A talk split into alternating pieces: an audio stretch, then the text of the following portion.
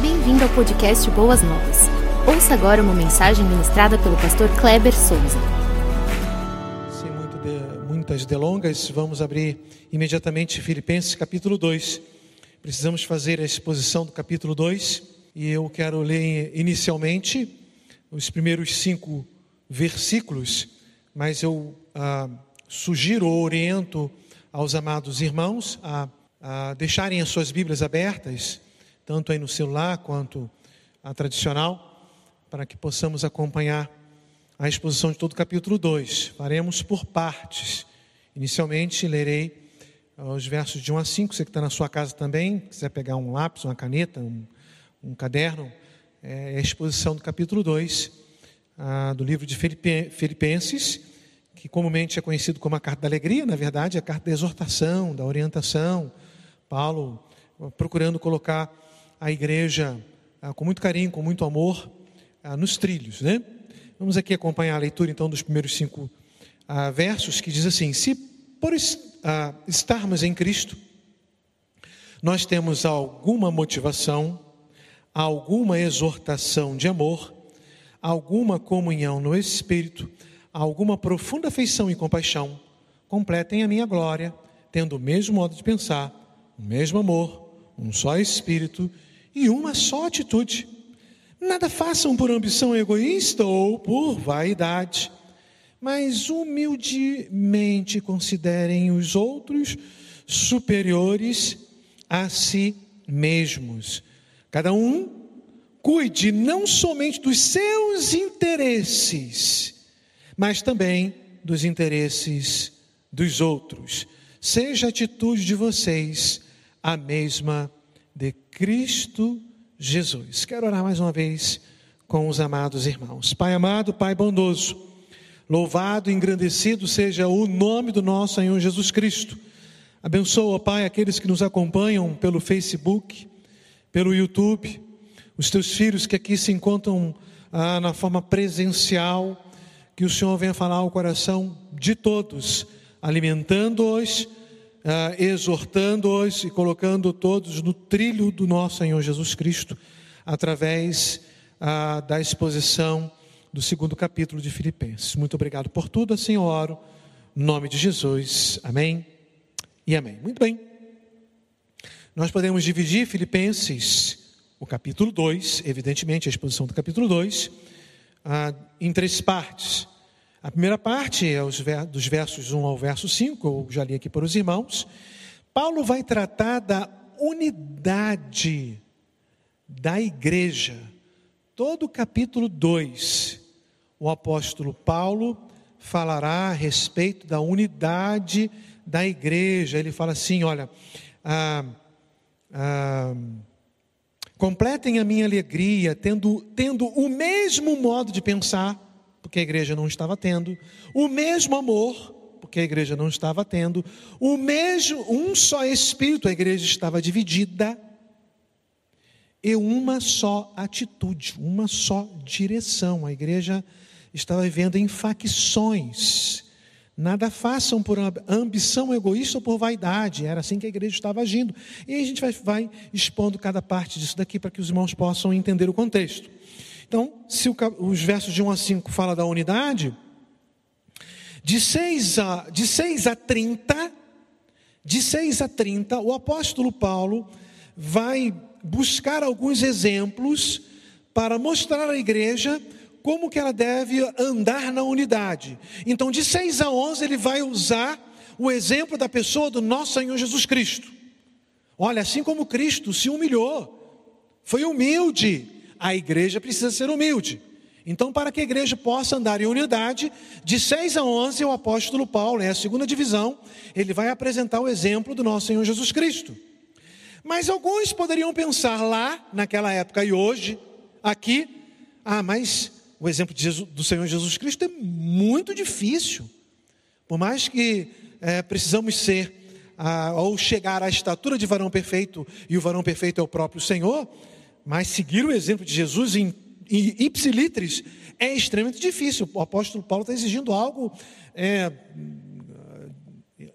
que nós precisamos fazer uma força ah, extraordinária, espiritualmente falando. Bom, para que o apóstolo Paulo possa trabalhar no coração da igreja lá e cá, ele vai dizer assim: não, ah, existiram homens que conseguiram seguir o exemplo de Jesus Cristo, e eu vou colocar o exemplo deles aqui, para que vocês possam observar estes homens e seguir o exemplo deles também. Um dos exemplos é o próprio apóstolo Paulo, o outro é Timóteo, e o outro exemplo é Epafrodito. É difícil esse nome, né? Epafrodito. Então ele vai dar esses três exemplos para que os irmãos possam entender que foram exemplos de abnegação, de humildade, se humilharam, se dedicaram, se doaram pela causa e não por si. A igreja não é um projeto pessoal, mas é o projeto que nasceu no coração de Deus. A igreja precisa andar num único caminho, num único trilho, e esse trilho se chama Jesus Cristo, andar em unidade. A igreja não pode ser um cabo de guerra. Você puxa daqui e eu puxo dali, quem vencer ganhou. Não é isso. Então, capítulo 2, a exposição do capítulo 2 é para que possamos entender a respeito da unidade ah, do corpo de Cristo. Então eu já inicio aqui, como a parte introdutória, dando continuidade à introdução, que a unidade da igreja é produzida por Deus. Essa unidade é produzida por Deus através do Espírito Santo que habita em nós. Essa unidade, ela não é uma unidade eclesiástica administrativa. Então, vamos, olha, irmãos, nós somos batistas e temos um sistema congregacional, então vamos aqui abrir uma assembleia, mas nós precisamos ter um pensamento único, de unidade, para a mesma direção. Todo mundo tem que votar naquilo que eu apresentar como proposta. Eu sou o proponente, os irmãos estão aqui como membro do corpo de Cristo, preciso seguir na mesma direção, porque a igreja, porque a Bíblia diz que nós seguimos num caminho de unidade. Não é isso que a Bíblia está tratando. Não é uma unidade eclesiástica, mas é uma unidade espiritual. Porque, por mais que num pensamento administrativo venhamos ter uma divergência, por exemplo, a igreja decide então que ela. Um exemplo muito é, esdrúxulo, me permite até colocar assim, né? Vamos, vamos pintar aqui a igreja, né? A nossa igreja, ela tem aí uma cor tradicional azul né? Mas vamos pensar em uma outra cor, vamos botar, um, pintar uma cor verde, na cor cinza, na cor branca. Aí uns votam em cinza, outros votam em verde, mas ganhou outra cor lá, branca, por exemplo. Né? Não houve uma unidade de pensamento administrativo. Mas aqueles que perderam na votação falaram assim: olha, tem mutirão, eu não queria que fosse essa cor, mas vou ser o primeiro a colocar, porque a igreja ela tem um pensamento de unidade espiritual. Ela não pode pensar assim: olha, quando eu estou à frente de algo, então eu quero todos ao redor de mim. Quando eu não estou à frente, nem apareço na casa de Deus. Não pode ser dessa forma. E era isso que estava acontecendo. O contexto é exatamente esse aqui no capítulo 2.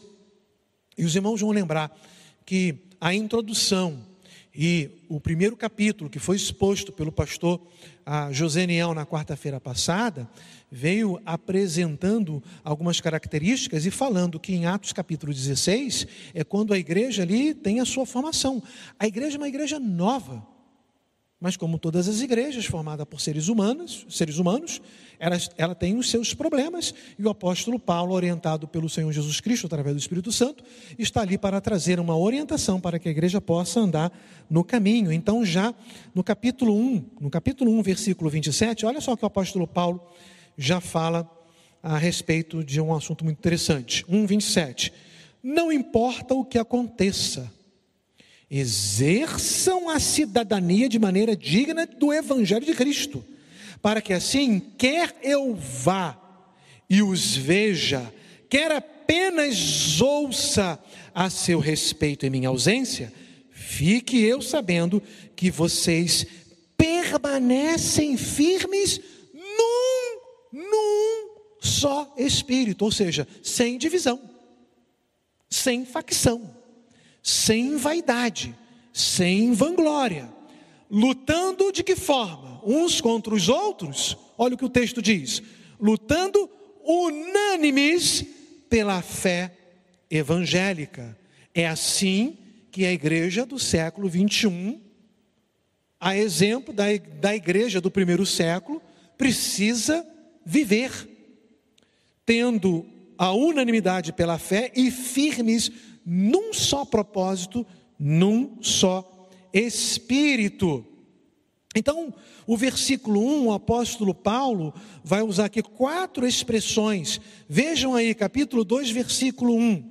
Se por estarmos em Cristo, nós temos alguma motivação, e essa motivação é em Cristo, alguma exortação de amor de Deus, alguma comunhão no Espírito, alguma profunda afeição e compaixão. Então ele começa a usar aqui quatro expressões, quatro colunas, que eu vou assim denominar, para que a igreja possa viver em unidade: motivação em Cristo, consolação, conforme for a sua versão bíblica aí, ou exortação de amor, amor de Deus, comunhão no Espírito e afeição e compaixão.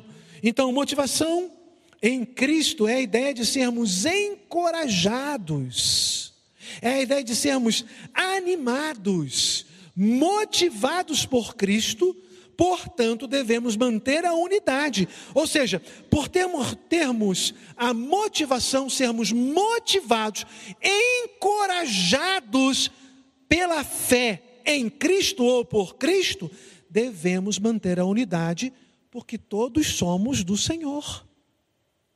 É isso. É algo simples, não é complicado. Segunda coluna, consolação ou exortação de Deus, do amor de Deus. Já que Cristo me amou, né? A Bíblia diz que Cristo amou a igreja e a si mesmo se entregou por ela. Romanos 5,8 diz que Deus prova o seu amor para conosco, em que Cristo morreu por nós, sendo nós ainda pecadores, né?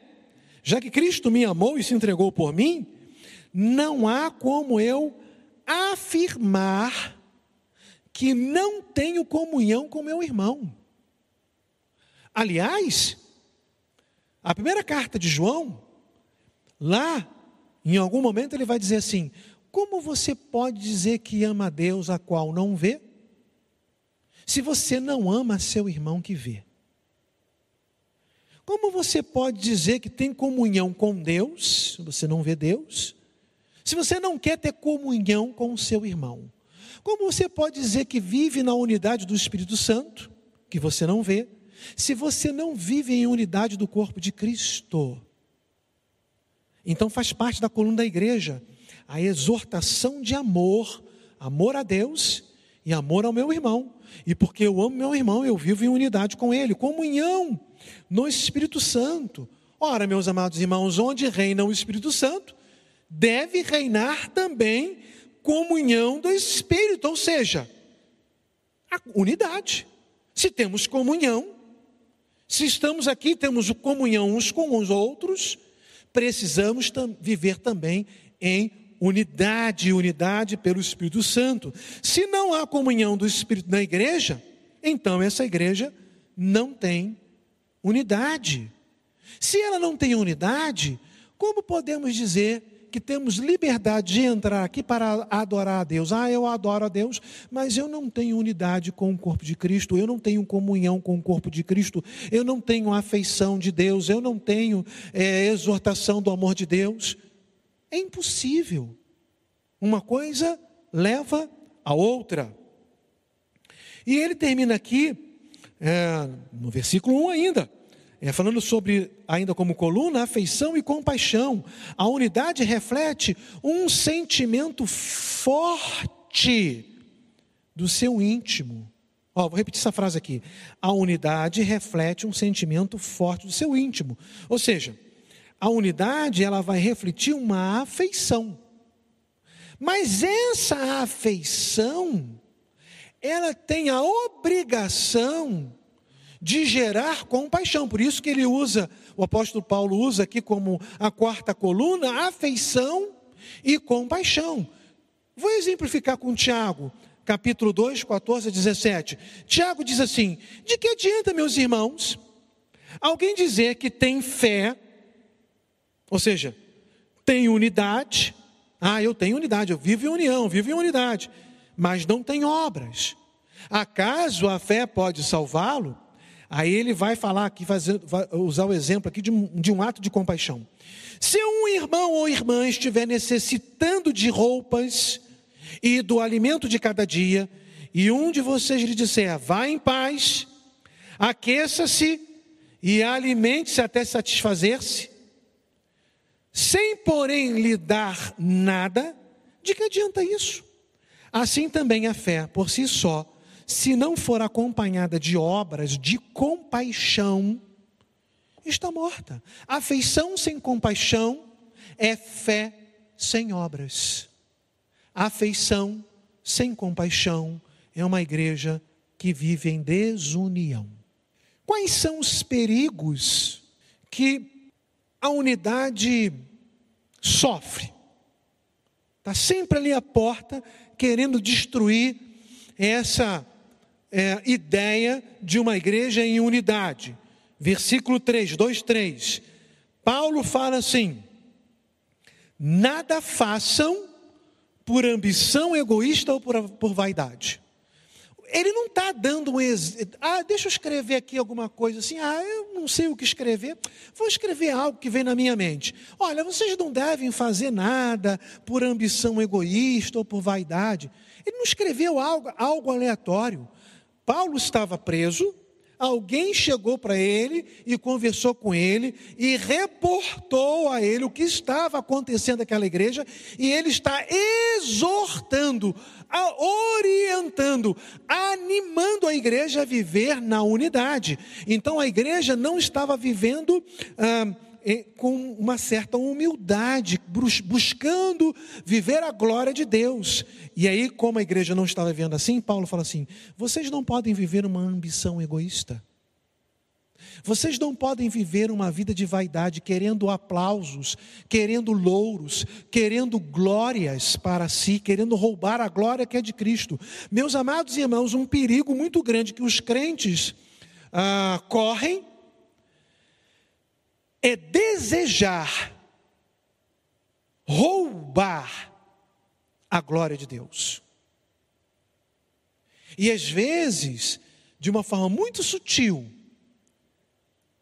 queremos fazer alguma coisa na casa de Deus, mas com a intenção de receber aplausos.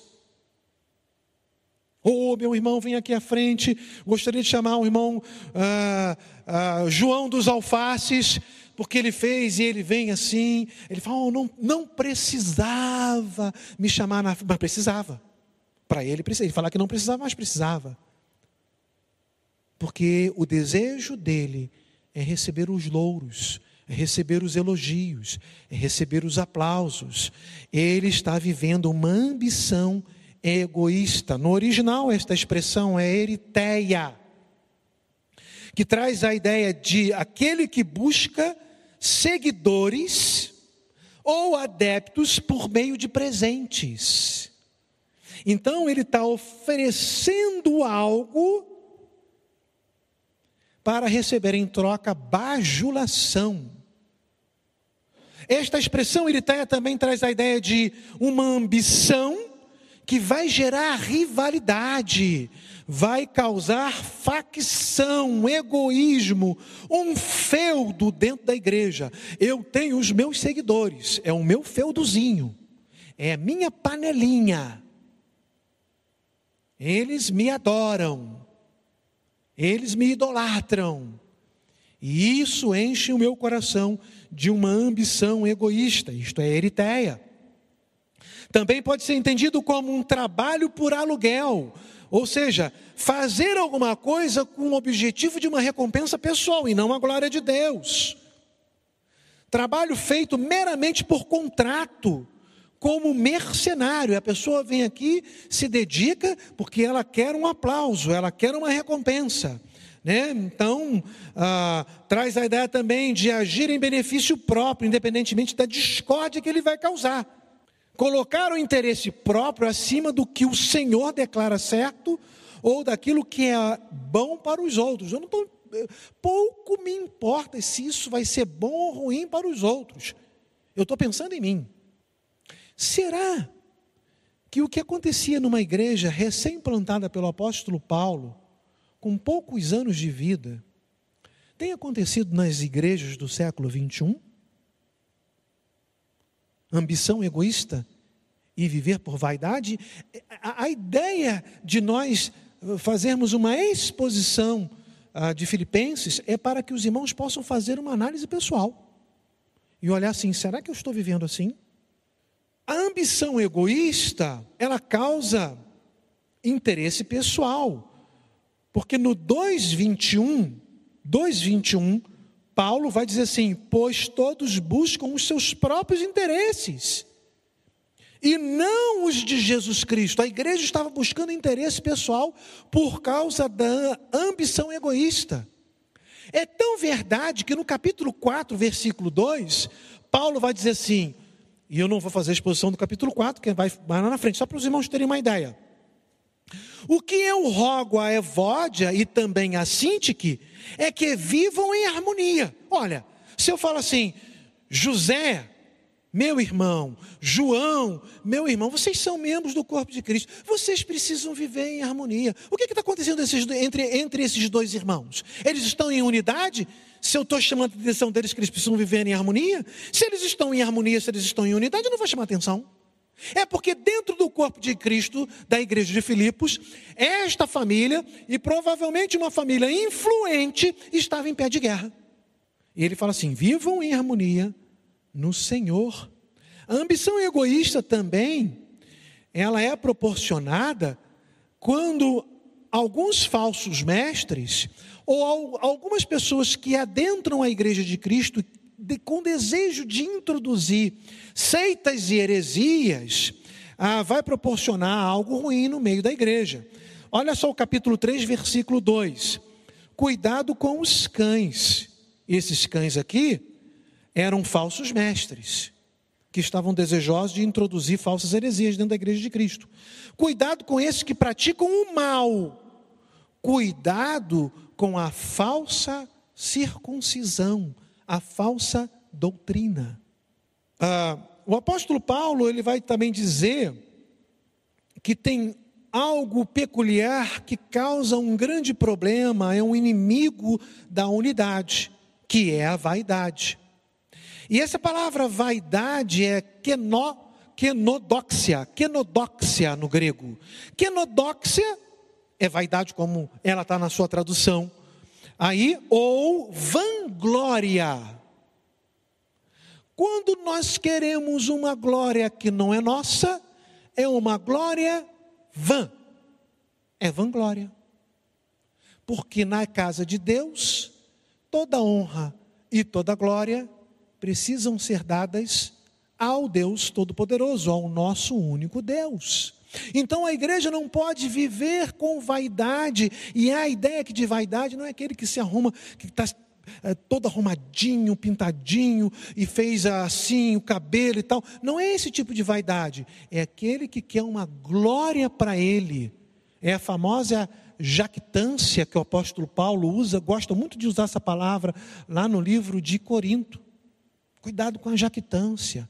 Cuidado com a vaidade, cuidado com a vanglória, o desejo de você roubar a glória de Deus. Isso é perigoso. Esta palavra, quenodóxia, é um estado de orgulho é, que é sem base ou sem justificativa. Não tem justificativa para o orgulho. Um orgulho vazio, um orgulho barato, um orgulho vã, uma glória vazia, ou seja, é uma presunção, é glória vã. Deus fala lá no livro de Isaías, e Isaías vai redigir a palavra de Deus, capítulo 42, versículo 8, Deus fala assim: Eu sou o Senhor, esse é o meu nome, não darei a outro a minha glória, nem as imagens o meu louvor. A glória é de Deus, e ela não pode ser roubada. Vamos ver aqui a ordem da unidade no versículo 2, Filipenses 2, 2. Completem a minha alegria tendo o mesmo modo de pensar, o mesmo amor, um só espírito e uma só atitude. Completem a minha alegria, trabalhando a unidade da igreja. Vejam só, o apóstolo Paulo está preso, e o que vai completar a sua alegria não é a sua soltura. Completem a minha alegria, fazendo uma moção aí para que o governador, para que o imperador, para que o magistrado venha me soltar. Não. A preocupação do apóstolo Paulo é que a sua alegria fosse completa em ver que a igreja andar, viesse a andar em unidade, o mesmo modo de pensar, o mesmo amor, um só espírito e uma só atitude. Olha que exemplo. A igreja precisa ter o mesmo pensamento. Ou seja, a, a mesma característica, a mesma forma de pensar do nosso Senhor Jesus Cristo o mesmo amor, a mesma atitude. Amor, meus amados irmãos, é atitude. Amor não é um sentimento puro e simplesmente. Você pode falar para a sua esposa, você pode falar para o seu esposo que o ama todos os dias. Você acorda de manhã, a primeira palavra que você vai falar para a sua esposa é: Eu te amo. E depois, o resto do dia, você vai maltratá-la. A primeira palavra que você vai dizer para o seu esposo quando você acorda a esposa é falar assim: esposo, eu te amo. E durante todo o dia e você vai maltratá-lo. Eu pergunto: valeu você falar eu te amo quando acordou? Porque amor não é uma, uma palavra sol, soltada ao vento, mas é uma atitude. É você falar quando acorda e viver as 24 horas do dia daquilo que você pronunciou. Se nós falamos que amamos a Deus e amamos ao próximo, precisamos viver no mesmo espírito, numa só fé, no mesmo sentimento, na mesma direção do nosso Senhor Jesus Cristo. Essa é a ideia do capítulo 2. Agora, para que possamos entender essas três expressões, a igreja precisa ter o mesmo pensamento, o mesmo amor e o mesmo espírito. Precisamos olhar aqui os versos de 6 a 11. Se você puder, se os irmãos ah, puderem projetar para mim, você acompanhar aí, para que os irmãos de casa também possam ler. 6 a 11, Paulo fala assim: que embora sendo Deus, Aí Paulo vai usar o primeiro exemplo que é Jesus Cristo, que embora sendo Deus, não considerou que o ser igual a Deus era algo a que devia apegar-se, mas esvaziou-se a si mesmo, vindo a ser servo, tornando-se semelhante aos homens e sendo ah, encontrado em forma humana, humilhou-se a si mesmo e foi obediente até a morte e morte de cruz.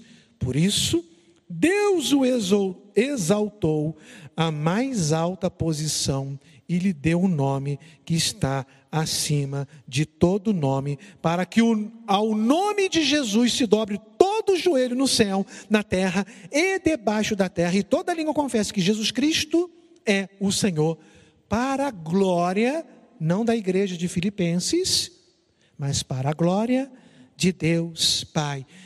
Meus amados irmãos, na teologia, os versos de 6 a 11, ele é profundamente estudado e aqui é, um, é uma base doutrinária extremamente profunda, sólida e linda, pois trata da doutrina da equenosis, a palavra nós no grego é a ideia ou a palavra que o apóstolo Paulo usou, foi traduzido para a língua portuguesa, esvaziamento. Foi quando Cristo se esvaziou da sua glória, não, na, não da sua deidade, ele não deixou de ser Deus. Jesus não chegou e falou assim: Olha, agora eu não sou mais Deus. Ele não poderia ser. De eternidade a eternidade, tu és Deus. Mas ele esvaziou-se da sua glória, por amor a mim e por amor a você. Essa é a doutrina do esvaziamento. Mas, além de ser a doutrina do esvaziamento, ser um aspecto doutrinário da teologia cristã, neotestamentária, também é um exemplo, foi um exemplo para a igreja ah, de Filipos e para nós hoje, que nós, para vivermos em unidade, precisamos agir como Jesus. Como homem, ele se humilhou, a escolha foi dele. Eu não quero esta glória neste momento. Eu vou abdicar, eu vou abrir mão neste momento da minha glória, por amor à igreja. vou me humilhar, vou me tornar em forma de homem, serei humilhado, serei maltratado, as pessoas não vão me entender. Teve um momento em que Jesus fala assim: Eu não vim trazer paz, eu vim trazer espada. Isso não era o, o propósito dele. Ele não está falando assim: O meu propósito é, é guerra e não paz. Não é isso. Ele estava dizendo que, por conta de algumas pessoas entenderem o seu ensinamento, acabariam que outros membros da família não iriam compreender e em casa haveria então um pé de guerra por causa da pessoa de Jesus Cristo, porque aquele entendeu e o outro não entendeu. E não que o propósito dele era trazer guerra e não trazer paz, o propósito dele era trazer paz. Mas ele então, então ele seria mal compreendido e foi, se fez maldição por nós, porque Deuteronômio capítulo 21 diz que todo aquele que fosse levantado no madeiro seria maldito, e ele foi levantado no madeiro, açoitado, humilhado, então ele fez isso humildemente. Jesus deu o maior exemplo de humildade para a igreja. Jesus fala assim: Eu não vim para ser, é, eu não vim para ser servido, eu vim para servir. Mas muitos hoje não querem servir, muitos hoje querem ser servidos. Não querem viver unidade, querem glória, querem projetos pessoais. A igreja não é do Senhor, a igreja é minha. Por mais que eu não falo isso com a minha, com a minha boca, mas com as minhas atitudes, eu vivo assim. Vamos ver aqui alguns aspectos desse esvaziamento que o apóstolo Paulo estava desejoso de ensinar à igreja. A igreja que passa por problema de desunião, partidarismo e vaidade, deve, em primeiro lugar, olhar para a humilhação de Jesus, pois ele abriu mão dos direitos de sua realeza. Ele abriu mão, que, embora sendo Deus, não considerou que o ser igual a Deus era algo que naquele momento ele deveria pegar-se. A humildade de Jesus reprova o quê? A humildade de Jesus, meus amados irmãos, reprova o quê? A vaidade, a vanglória, a presunção, o pensamento egoísta a igreja precisa ser humilde. Em segundo lugar, a, a, Jesus se esvaziou, mas esvaziou-se a si mesmo, a, vindo a ser servo, tornando-se semelhante aos homens. 2,7 eu li agora. A palavra aqui denota que ele se esvaziou completamente, não da sua divindade, mas da sua glória. Quantas pessoas querem glórias na igreja? A família de Evode e que queria glória para si. E o apóstolo Paulo falou assim: vocês precisam viver harmonia, vocês estão brigando. Estão conduzindo a igreja como se fosse um projeto pessoal, como se fosse a, a sua empresa. A igreja de Jesus não é a minha empresa. A igreja de Jesus é a noiva do cordeiro, é a noiva do noivo. O noivo se entregou pela noiva. E um dia ele virá para conduzir a sua noiva, para levar a sua noiva. E nós temos que nos colocar na posição de noiva e não de noivo, porque o noivo é Jesus. Se nós queremos, desejamos nos colocar na posição de noivo, nós estamos roubando a glória do noivo. Em terceiro lugar, Jesus se humilhou, 2:8. 2:8. E sendo encontrado em forma humana, humilhou-se a si mesmo. Meus amados irmãos, se nós queremos viver em humildade, ou melhor, se nós queremos viver em unidade, precisamos viver de forma humilde e não de forma orgulhosa. Não é o que você faz que importa para Deus, não é o que você tem, mas é o que você é. Sua vida de santidade, sua vida de humildade, de honrar e glorificar o Senhor. O Senhor não está olhando para o que você faz se você não é humilde, se você não está vivendo em unidade, se você não está buscando santidade. Ele não está olhando para o que você faz, nem para o que você tem. E importa para Deus o que você é. Em quarto lugar, 2,8, ele se entregou à morte, né? Humilhou-se a si mesmo e foi obediente até a morte morte de cruz. Jesus foi até as últimas consequências por amor à igreja. E muitas vezes nós não queremos sofrer por amor à igreja de Jesus. Não, não sofrer por amor à igreja? Não, não. Então, Paulo rebate o pensamento de alguns que achavam que poderia até servir, mas que isso não, lhe cust... não viesse a lhe custar absolutamente nada. Olha, eu posso até servir, mas se isso tiver que me custar algum tipo de sacrifício, ah, então eu não quero. Não. Jesus humilhou-se até a morte morte de cruz. Paulo está dando o exemplo para que possamos seguir o exemplo de Jesus Cristo.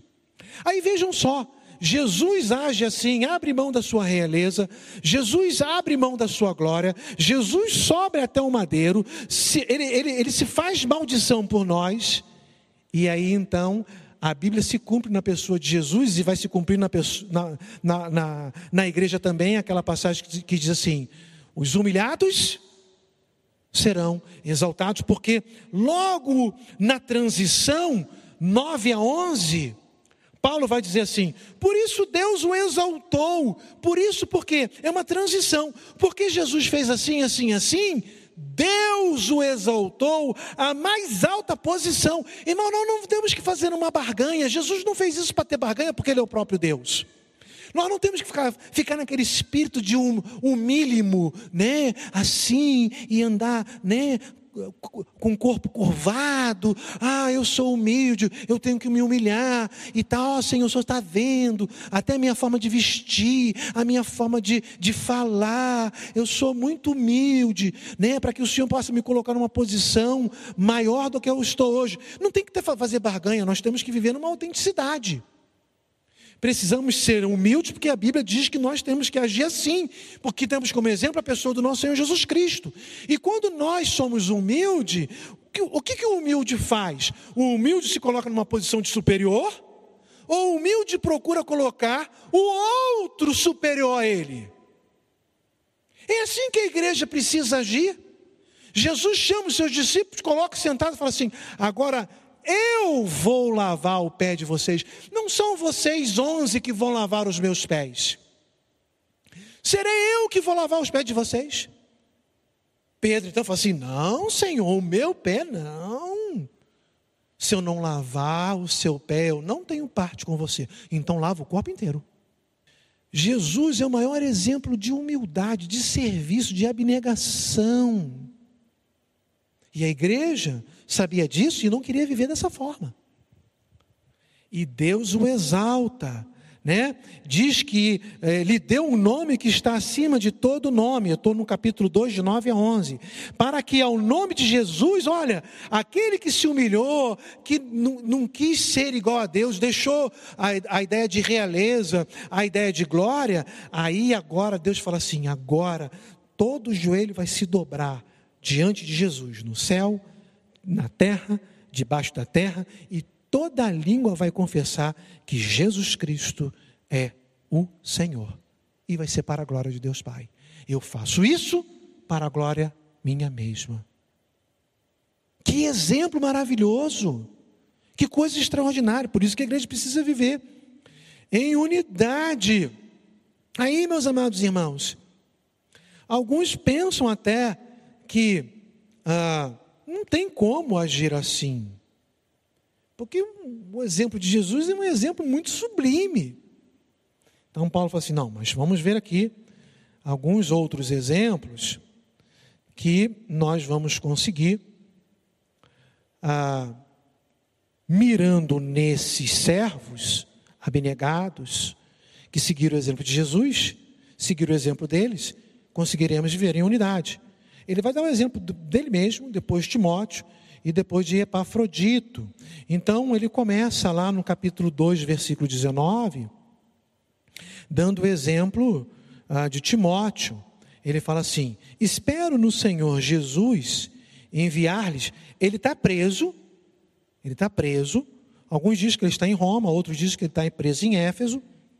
Não importa, ele está preso.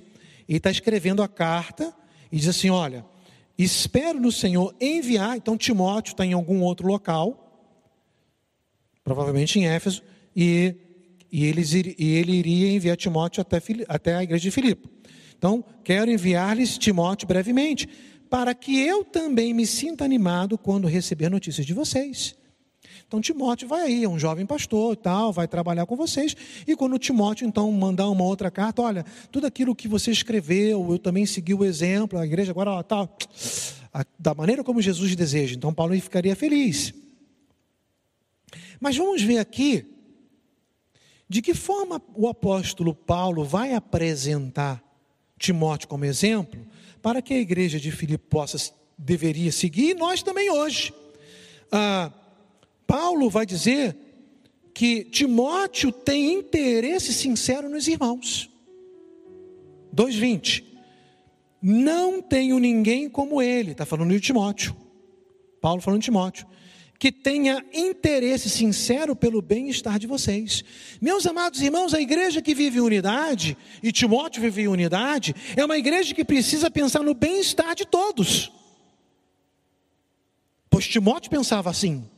Se nós achamos que o exemplo de Jesus é um, é um exemplo ah, extremamente difícil, é até uma utopia, nós não vamos conseguir nunca chegar ao exemplo de Jesus, o de Timóteo nós conseguimos. Timóteo era semelhante a gente. Por mais que Jesus também o fosse, na posição de homem que ele era. Mas a gente pode buscar uma desculpa e dizer que não vamos conseguir. Então vamos buscar o exemplo de Timóteo. Timóteo priorizava o reino, 2,21. Pois todos buscam os seus próprios interesses e não os de Jesus Cristo. Paulo está fazendo aqui uma contrapartida. Ele está dizendo o seguinte: enquanto muitos estão buscando os próprios interesses e não de Jesus, eu estou mandando Timóteo para vocês porque o interesse de Timóteo é o reino de Deus. Ele prioriza o reino de Deus. Irmãos, nós devemos priorizar o reino de Deus, o reino de Deus em primeiro lugar. Buscai o reino de Deus e a sua justiça em primeiro lugar, e as demais coisas, ou a melhor tradução é, e todas estas coisas, o que são estas coisas? É o que o texto de Mateus diz: o comer, o vestir e o beber, vos serão acrescentadas. Mas Jesus está dizendo que nós devemos, deveríamos e devemos priorizar e buscar o reino de Deus em primeiro lugar. Quando nós estamos buscando os, os interesses pessoais, nós não estamos botando o reino de Deus em primeiro lugar. É o meu reino, é o meu desejo, é a minha vontade, é o meu negócio. A igreja é o meu negócio particular. Quando na verdade a igreja não é um negócio de ninguém, a igreja é de Jesus. E ah, Paulo vai usar ainda exemplo Timóteo, dizendo que ele é um obreiro aprovado. Irmãos, nós precisamos ser aprovados. E a ideia aqui é de ser aprovado como o ouro era aprovado pelo fogo. Queimava as impurezas e o, o ouro era muito mais é, lucrativo.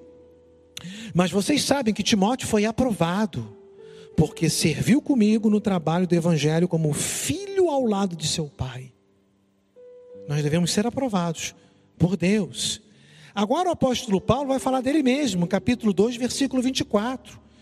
Ele fala assim, ó: "Confiando no Senhor, que em breve também poderei ir". Por que que, o, por que que nós queremos usar o exemplo do apóstolo Paulo e ele mesmo se coloca como exemplo? Qual é a ideia aqui? É a ideia de que ele está preso e ele não está pensando assim, olha, eu quero. Eu, se nós estamos presos, nós ficamos pensando em quem terrenamente em primeiro lugar. Ah, eu estou doido para sair dessa prisão, que eu estou doido para ir na igreja Boas Novas, quero ver os meus irmãos. É isso que nós pensamos? O que, que você coloca? Qual é a instituição terrena que você coloca em primeiro lugar se você está preso e quer se ver livre? A sua família. Isso quer dizer que o apóstolo Paulo não tinha família? Não. Mas o apóstolo Paulo fala assim: ó, confiando no Senhor, que em breve também poderei ir. Quero enviar Timóteo até vocês, mas em breve estou doido para sair dessa prisão, porque eu quero estar com vocês. Meus amados irmãos, como não entender que isso é um exemplo de humildade, de abnegação, de unidade, um exemplo a ser seguido. E por último, o apóstolo Paulo vai usar aqui o exemplo de Epafrodito. Ah, 2,25: Contudo, penso que será necessário enviar-lhe de volta Epafrodito, meu irmão, cooperador e companheiro de lutas. Tem muita gente que passou por lutas e não deseja mais ficar na casa de Jesus, estão afastados do Evangelho. Talvez muitos que estão até nos acompanhando pelo Facebook, pelo YouTube, se encontram nessa condição de estar afastado, porque passou por alguma, alguma luta, alguma decepção. Epafrodito passou por luta, era companheiro de luta, mas Paulo fala assim: e eu vou enviar, porque ele continua na obra, continua labutando.